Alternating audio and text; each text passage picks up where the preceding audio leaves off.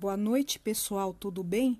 Aqui é a Rosana de Português e eu estou fazendo esse podcast porque é, tem alunos que ficaram com dúvida é, sobre o que é para fazer naquela revisão das habilidades. É, bom, primeiro eu queria perguntar como vocês estão e Espero que todos estejam bem e se cuidem também, que essa pandemia aí não tá brincadeira, né? Mas voltando aqui à nossa revisão das habilidades, é, tem uma habilidade aqui que é a que mais vocês erram na, nas provinhas do governo, que é inferir informação implícita no texto. Realmente não é muito fácil então, eu passei um exercício sobre isso e tem gente que está com dúvida. Então, vamos lá. É... O que é? Qual é a diferença entre informação explícita e implícita? A informação explícita é aquela que está escrita, escrita no texto. Você localiza facilmente no texto, é só ler.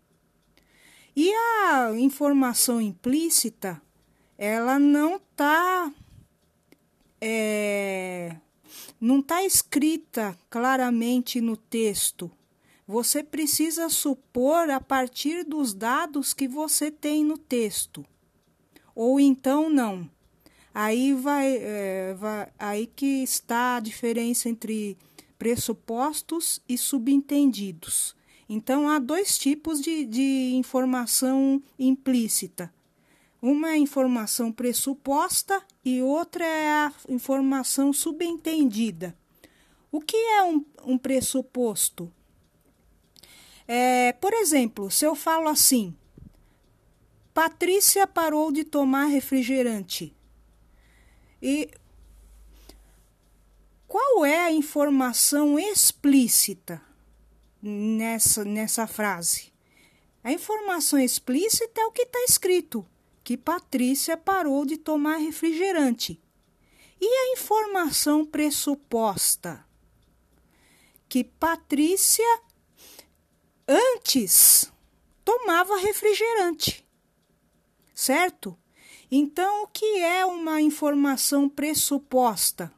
É uma informação implícita, mas a gente consegue descobri-la a partir de, de algumas palavras que, ou expressões que existem no, na, na frase é que é possível a gente descobrir, né? É, então é isso.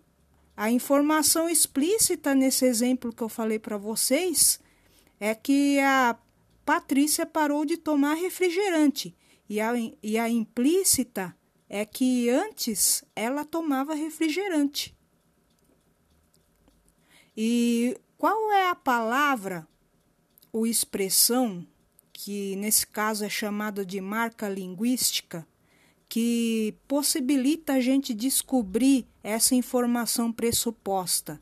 No caso é o verbo parar. Patrícia parou de tomar refrigerante. É, e, então essa, essa, esse é o exemplo de informação pressuposta. Agora, um, um outro tipo de informação implícita é a informação subentendida. A informação subentendida, diferente da informação pressuposta, não tem nenhuma marca linguística, não tem nenhuma palavrinha ou expressão que, eh, que a gente pode achar dentro do texto ou da frase que, que mostre para a gente qual é o sentido. A gente, é, a gente pode supor a, a informação implícita está subentendida. Então, por exemplo, se eu digo para vocês, é, se você é, tá quase no final da aula lá quando a gente está tendo aula presencial e eu tô querendo dar a matéria lá 10 10 e meia. Aí vocês falam para mim, mas é 10 e meia, professora. O que vocês estão querendo me comunicar? Vocês estão é, querendo me informar as horas? Não. Você, vocês estão é, querendo me dizer indiretamente que para eu parar de dar a matéria, porque ah, logo vai, dar, bat, é, vai bater o sinal. Então, é, pelo que está escrito, dá para você supor o que a pessoa, qual é a informação implícita aí, que no caso é subentendida. Ok? Não sei se vocês entenderam a diferença. É... E é, então é isso. Aí me perguntaram como é que faz esses, esses exercícios. Vocês vão ler com atenção é, todas as definições e na hora de completar, vocês, por favor, completem. E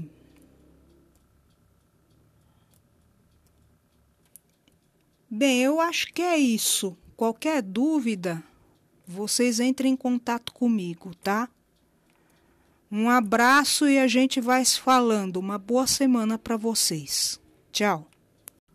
Bom, pessoal, último exercício aí é, que envolve essa habilidade de inferir informação implícita é a, eu pedi para vocês refazerem o prime, primeiro exercício daquela atividade que eu passei para vocês, que é sobre a origem da palavra canguru, lembra? Eu vou pedir para vocês refazerem e uma dica. O, a informa, tem uma, uma coisa ali que não é dita, mas é fácil de, de supor, de inferir, que é alguma coisa relacionada com o que o narrador faz. O narrador que está contando que ele não sabe, que tem aquela origem estranha da palavra canguru, então, é, a informação implícita está relacionada com uma coisa que ele faz, porque isso não é mencionado claramente no texto, porém dá para a gente supor facilmente, ok?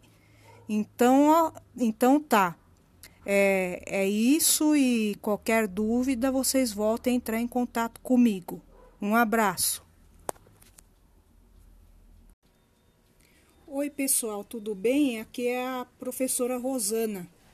Eu tô gravando esse podcast porque eu percebi que no exercício lá da atividade é, era uma atividade sobre um artigo de opinião ou, ou melhor, sobre uma dissertação, uma dissertação nota mil do Enem, eu percebi que as pessoas tiveram dificuldade de saber o que é tese e onde que está localizada a tese e de modo geral uma dificuldade com a, com a estrutura da dissertação e do artigo de opinião, né?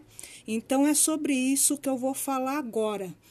É, relembrando que o texto dissertativo, argumentativo e artigo de opinião é quase a mesma coisa. Eles possuem a mesma estrutura, Ambos fazem parte da família dos textos argumentativos, ok?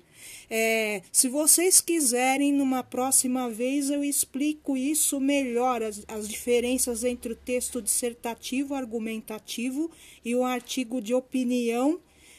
É, eu já postei a explicação sobre isso, mas se tiver alguma dúvida, sem problema nenhum eu gravo, tá bom? É, então vamos começar aqui com a estrutura do texto dissertativo argumentativo, né? Então, é, esse tipo de texto ele vai é, se, ser composto de três partes: a introdução, o desenvolvimento e a conclusão. Bom, a introdução o que é? Como o próprio nome diz, você vai fazer uma apresentação do tema, né? Você vai situar o leitor sobre aquele tema.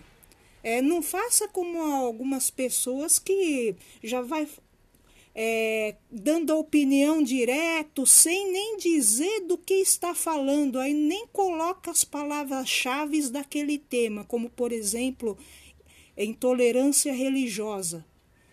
É, não, não façam isso. Precisa apresentar o tema e situar o leitor, ok? Depois que você fez isso brevemente, aí é, você vai dar a sua tese. O que é a tese? A tese é a, é a sua posição sobre aquele tema, a sua opinião sobre o tema resumida, ok?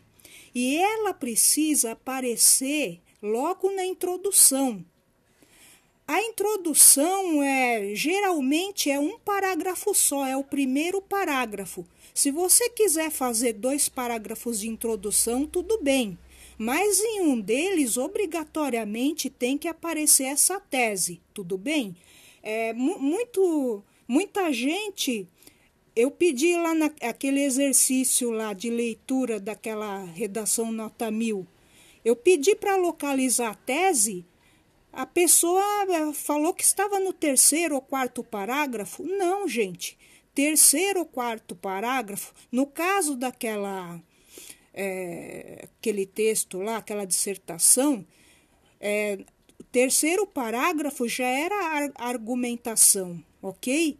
E o, a tese tem que estar tá logo na sua introdução, certo? Então, como a tese é uma sua, seu ponto de vista, a sua opinião resumida sobre aquele tema, eu vou ler para vocês um outro trecho de uma redação nota mil do Enem, desta vez com o tema é, Caminhos para combater a intolerância religiosa no Brasil. Vocês devem ter percebido que a semana passada eu postei uma atividade que o tema da, do seu artigo de opinião é, é algo relacionado a isso, né? Mas eu fiz um recorte, é sobre intolerância religiosa, mas é mais específico. É, vocês têm que falar sobre o, a intolerância em relação às religiões de matriz africana, ok? É, mas então eu vou ler agora um trecho aqui de, dessa redação nota mil, é, a intro, somente a introdução, tá? E eu vou destacar a tese para vocês. Então vamos lá. Deixa eu me preparar aqui. A tese, então, a, desculpa, a redação tem o título de Orgulho Machadiano. Brás Cubas, o, de, o defunto autor de Machado de Assis, diz em suas Memórias Póstumas que não teve filhos e não transmitiu a nenhuma criatura o legado da nossa miséria. Gente, eu vou fazer uma pequena pausa aqui para comentar essa citação é, a autora desse, desse, dessa redação citou, no caso, o Brás Cubas, da obra do Machado de Assis Memórias Póstumas de Brás Cubas. Os avaliadores desses vestibulares gostam muito de citação, porque demonstra conhecimento do aluno, demonstra uma bagagem, e isso é é muito convincente na hora de se sustentar uma argumentação, certo? Você pode usar a citação em qualquer parte da sua dissertação. Então, continuando. Talvez hoje ele percebesse acertada sua decisão. A postura de muitos brasileiros frente à intolerância religiosa é uma das faces mais perversas de uma sociedade em desenvolvimento. Com isso, surge a problemática do preconceito religioso que persiste intrinsecamente ligado à realidade do país, seja pela insuficiência de leis, seja pela lenta mudança de mentalidade social. Então, essa é a introdução dela. Ora, onde está a tese? A tese dela está bem aqui nesse trecho final. Com isso, surge a problemática do preconceito religioso que persiste intrinsecamente ligado à realidade do país, seja pela insuficiência de leis, seja pela lenta mudança da mentalidade social. Gente, aqui está a tese da autora, é, tá? O que, o que ela acredita em relação ao, à intolerância religiosa? Ela acha que a intolerância religiosa está é, ligada à realidade do país, seja pela insuficiência de leis, seja pela. É, porque a mentalidade social muda muito lentamente. Aqui eu expliquei para vocês com outras palavras o que a autora disse na tese dela, ok? Então eu fiz uma paráfrase da, da tese dela. Então isso é para mostrar para vocês que vocês que vocês precisam formular uma tese. A tese é de vocês e é uma opinião resumida porque vocês vão ter que desenvolvê-la no texto inteiro. Uma tese você defende. Você vai defender essa sua tese no restante do seu texto. Tudo bem? Ok. Então, é, depois da. Não sei se vocês entenderam o que é a introdução e o que é a tese, mas é, a tese precisa estar sempre na introdução. E a introdução tem que ter no máximo dois parágrafos, ok? Em seguida, os parágrafos seguintes são dedicados ao desenvolvimento, né, a, a defesa da sua tese. E você vai defender a sua tese como? Argumentando, usando a sua argumentação. É, então, a partir aqui do terceiro parágrafo, do, pode ser do segundo, pode ser a partir do segundo parágrafo, né? Porque o primeiro eu falei para vocês que era introdução, né? Mas é a partir aí do segundo parágrafo, nós vamos ter o desenvolvimento. E o, no desenvolvimento você vai argumentar para para sua tese ficar convincente, para você comprovar sua tese. Você vai e o que é argumento? Argumento é você co comprovar por meio de evidências, fatos, dados, exemplos, aquilo que você disse. E Gente, na sua dissertação, a, a parte dedicada ao desenvolvimento, que é da sua argumentação, tem que ter no mínimo dois parágrafos. É o mínimo, ok? Se você quiser fazer mais, faça. Mas se você fizer apenas um parágrafo, está insuficiente. É, o avaliador vai concluir que você não sabe falar sobre aquele assunto e você não tem argumento. Então, é, tem, que, tem que ser pelo menos dois parágrafos, tá? tá? E eu, eu vou fazer uma próxima gravação que eu explico com mais detalhes sobre a argumentação e os tipos de argumentação, ok?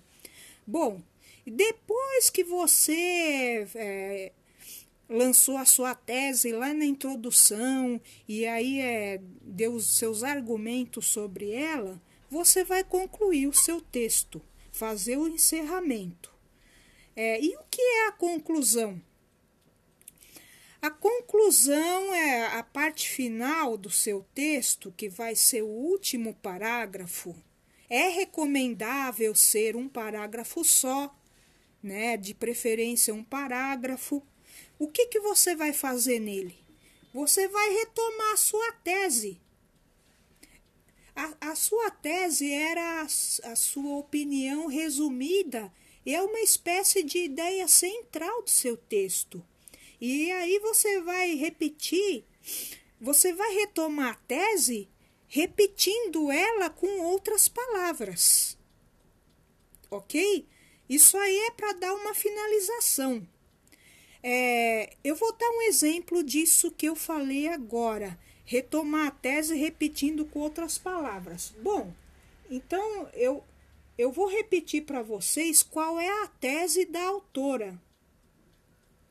Deixa eu, ver, deixa eu ver aqui.